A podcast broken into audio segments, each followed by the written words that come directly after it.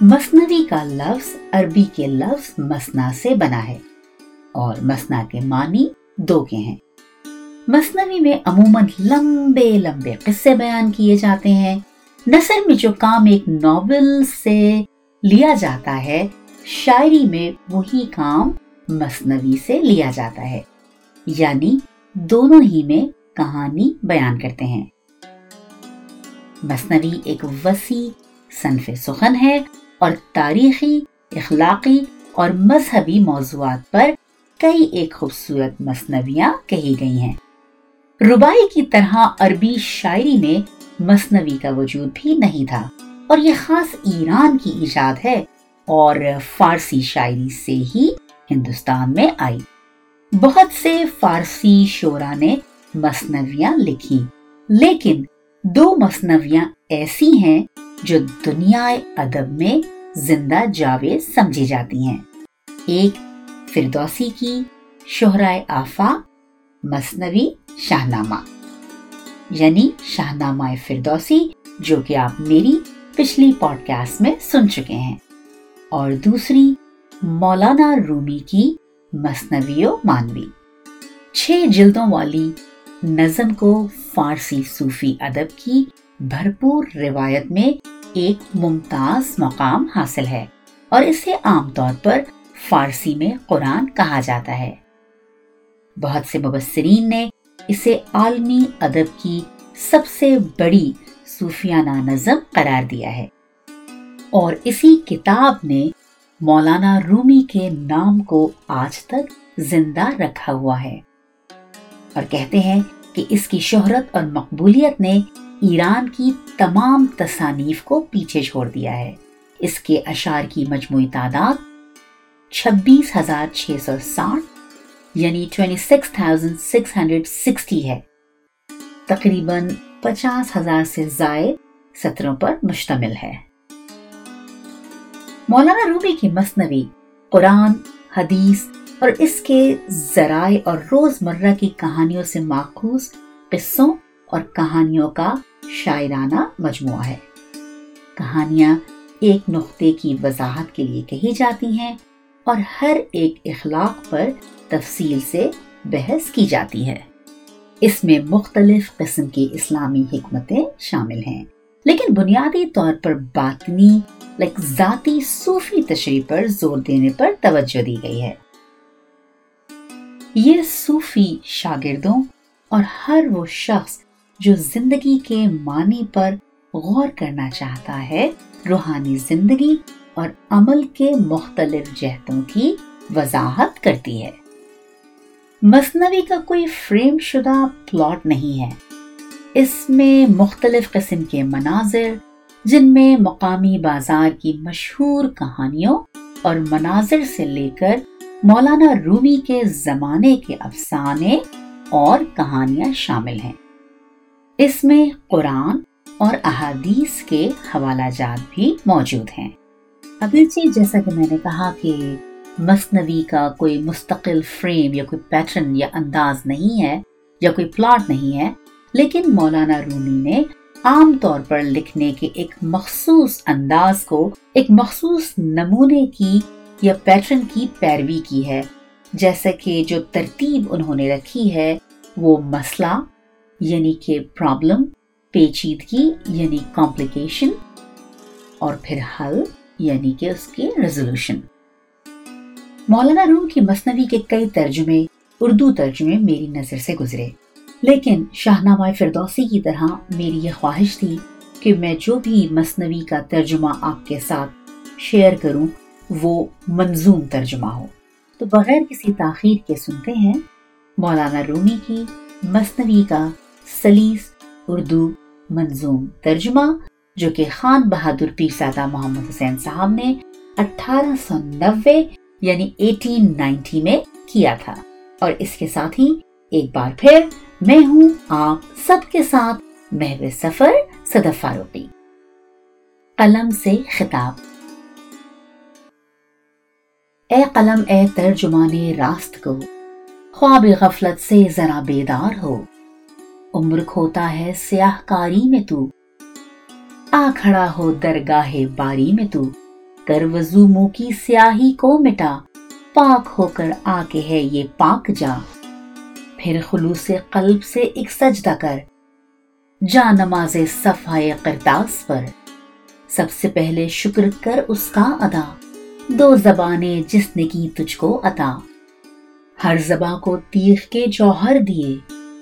پاؤں کو روح الامی کے پر دیے۔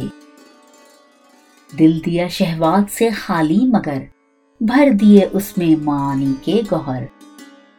شکر اس کا چاہے گر کرنا رقم، یا قلم ہو وہ قلم فوراً قلم۔ سر کو لوہے عجز پر دھرتا ہوں میں، کام جو بندے کا ہے کرتا ہوں میں۔ منا جاتے قلم۔ یا الہی دے توانائی مجھے، کر عطا حق کی شناسائی مجھے۔ یا الہی ترزبانی مجھ کو بخش، راہ میں اپنے روانی مجھ کو بخش۔ مت چلا مجھ کو راہ نہ راست پر، نفس کی شامت سے خود بھولوں اگر۔ اس شفیع و روز محشر کے تو فیل، دین اور دنیا کے سرور کے تو فیل۔ انبیاء میں بھی نہیں جس کا جواب۔ رحمت عالم ہوا جس کا خطاب۔ باعث ایجاد کل امی لقب، جس سے سیکھا عقل و اول نے ادب۔ ظلم کا دفتر الٹ جس نے دیا، عدل کا بازار پر رونق کیا۔ بھر دیا توحید سے سارا جہاں، شرک کا چھوڑا نہ عالم میں نشاں۔ قوم کی اصلاح میں جس نے کبھی، دشمنوں کے ظلم کی پرواہ نہ کی۔ جس کی صحبت کا یہ تھا ادنا اثر، وہ دوست دشمن ہو گئے شیر و شکر۔ جس نے پر اکثیر دا تعلیم دی دف اتن کایا پلٹ دی قوم کی۔ بے نشاں پھرتے تھے جو صحراؤں میں، تھی نہ جوتی تک بھی جن کے پاؤں میں۔ جو سمجھتے تھے ذرا پوشی کو ایب تھی نہ تلواریں اگرچہ آبدار، تھے مگر دل اور ایما استوار۔ علم اور تہذیب کے رہبر بنے۔ تھی کسی کو بھی نہ کچھ پروائے جاں۔ تھا فدائے راہ حق کا ہر جوان تھا خلوص دل سے ہر ایک بہرور اس لیے بھاری تھا ایک ایک لاکھ پر۔ جس سے پہلے سب کے سب اہل انعام۔ جانتے تھے درد مندی کا ناکام۔ اختلاف نسل و مال و رنگ سے نوئے انسان میں بڑے تھے تفرقے۔ کہہ دیا اسلام نے، یکساں ہے سب۔ ہے وہی اچھا جسے ہے خوف رب۔ ہے برابر جیب سے آقا اور غلام۔ صدقہ اس کی آل کا، اصحاب کا۔ اور صدقہ اپنے کل احباب کا۔ اپنے دامن میں تلے مجھ کو چھپا۔ حشر کی آفات سے یارب بچا۔ اے خدا جب تک رہے اس دم میں دم۔ میں رہوں توحید پر ثابت قدم۔ وسط عارف میں تیری تائید سے ملک کی خدمت کروں توفیق دے۔ سوزش عشق قوم میں جلتا رہوں، بہتری میں قوم کی چلتا رہوں۔ سبب نظم کتاب۔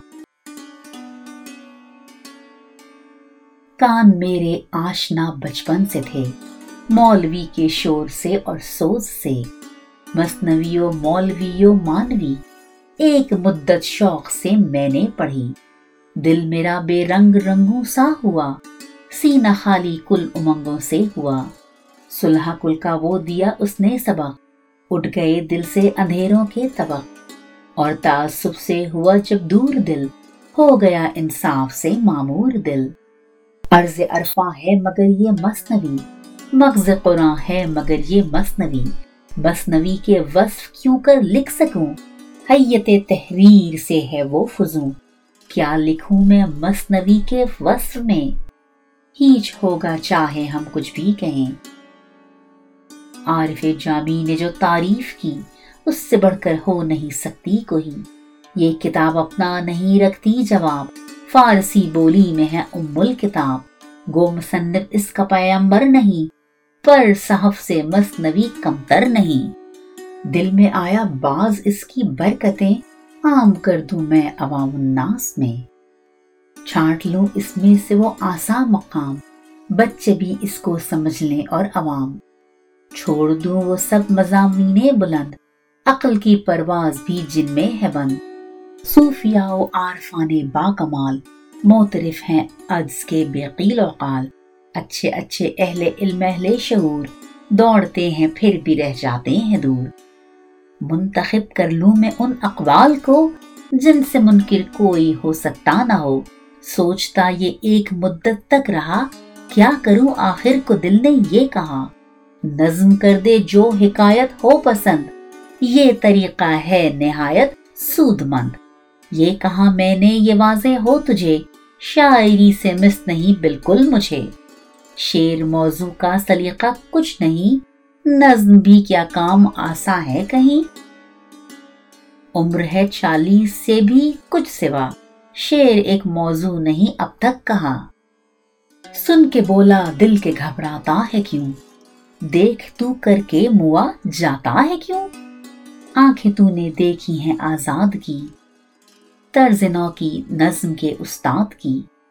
جب ہوا گم ملک سے ذوق سلیم نظم میں کی اس نے اصلاح عظیم۔ یہ بتایا کہہ کے نئے رنگ خیال۔ اس طرح لکھتے ہیں نثر اہل کمال۔ کر کے جمع شاعروں کے واقعات۔ قوم مردہ کو دیا آب حیات۔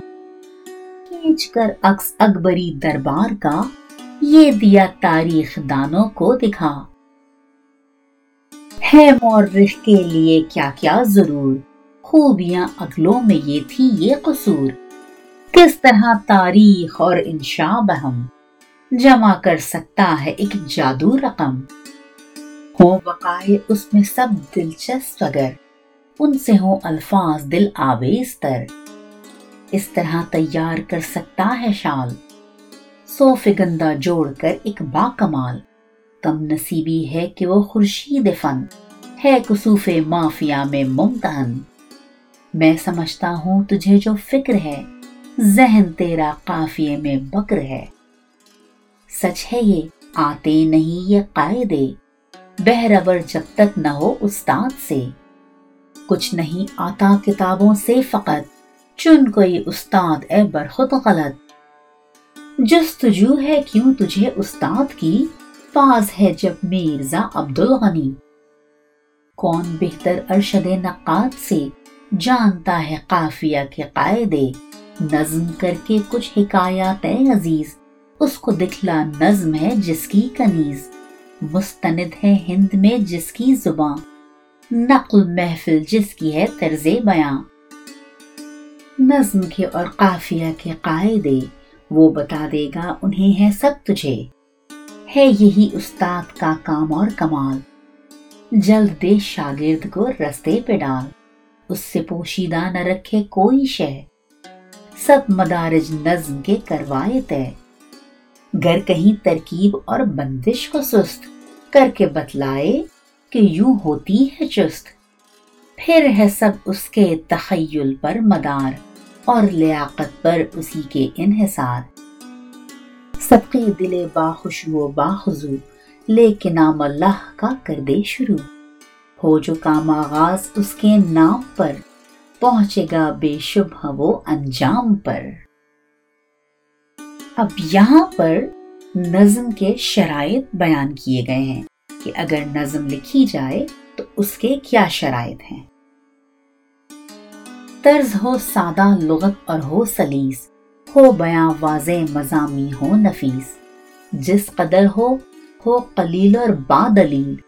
اور نہ ہو اتنا بھی وہ ہرگز طویل۔ رشتہ مطلب ہو گماشار میں۔